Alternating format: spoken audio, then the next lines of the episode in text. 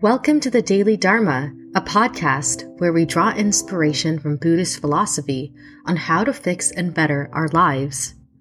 Join us as we dig through the archives of Buddhist texts, great teachers, and real life to grab an extra hit of wisdom to lift us up from the daily grind and find much needed peace. Hi, everyone. Welcome to the Daily Dharma. In this episode, we'll be talking about the nature of the mind as the gathering mind. And we'll be discussing this through a story called Chiyono's No Water, No Moon from the book Hidden Lamp. Chiyono was a servant in a Zen convent who wanted to practice Zazen. One day, she approached an elderly nun and asked, I'm of humble birth. I can't read or write and must work all the time. Is it possible that I can attain any way or even a morsel of the way of the Dharma, even though I have no skills to practice it? The elderly nun was kind, and she answered her very clearly. This is wonderful, dear. In Buddhism, there are no distinctions between people. There is only this. Each person must hold fast the desire to awaken and cultivate a heart of great compassion. People are complete as they are. If you don't fall into delusive thoughts, there is no Buddha and no sentient being. There is only one complete nature.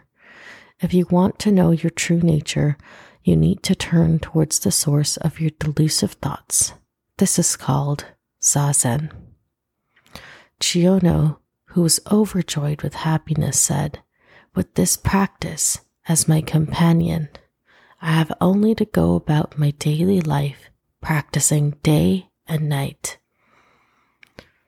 After a few months of wholehearted practice, one night she went out on a full moon to draw some water from the bucket. The bottom of her old bucket, held together by bamboo strips, suddenly gave way, and the reflection of the moon vanished with the water. When she saw this, she attained a great realization. Her enlightenment poem was like this With this and that, I tried to keep the bucket together and then the bottom fell out. Where the water does not collect, the moon does not dwell. This story has so many elements in it that definitely reflect lessons for our daily lives. Because a lot of us are just like Chiyono. We don't have a lot of time to practice Zen may want to, but it's really hard to take time off of work in order and our responsibilities in order to go to a temple or a meditation retreat or even find a few minutes during the day to meditate. But this story demonstrates a very clear way to practice Zen and practice Dharma, even when you're not necessarily in that specific environment.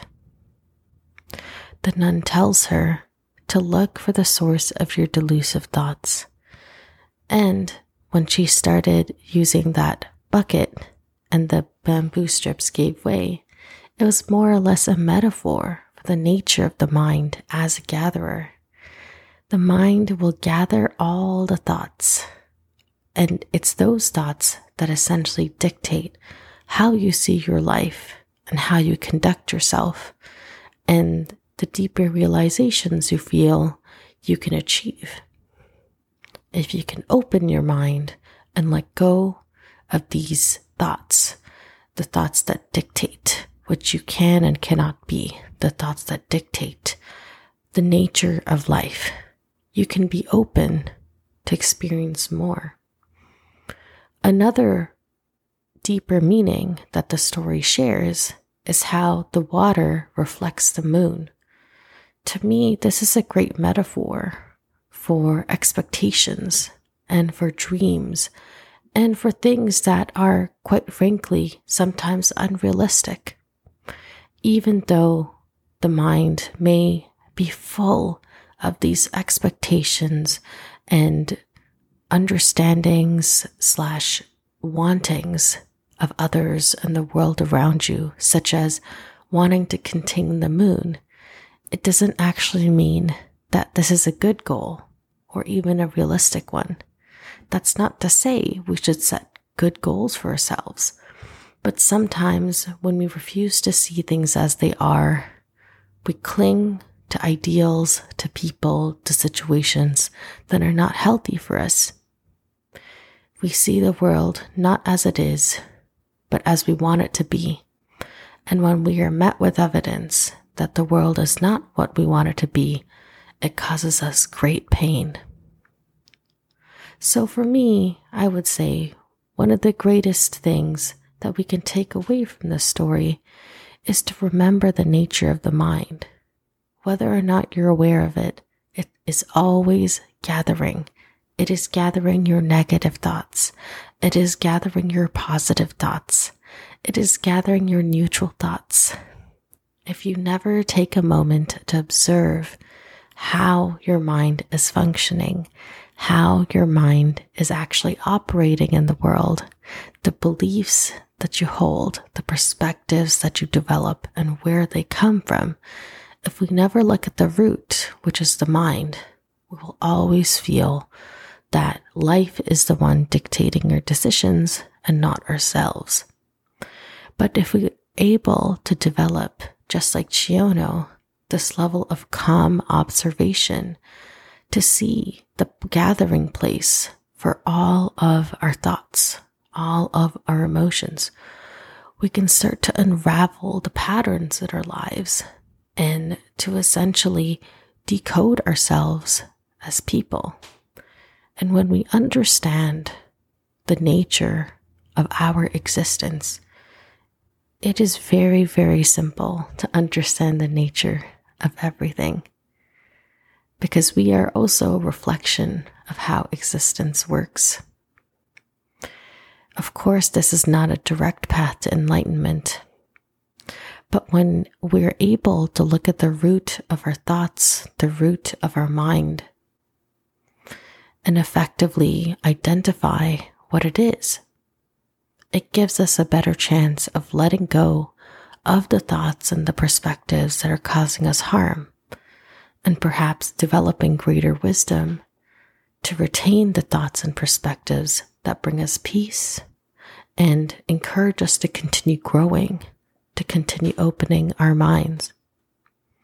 I would say the final thing that I really liked about the story is how sometimes unexpectedly, just like how Chiyono got this answer from this nun, we get unexpected blessings in the form of stories or moments or realizations on how we can try to live our lives better of course, there's going to be a lot of scam artists who tell us this and tell us that.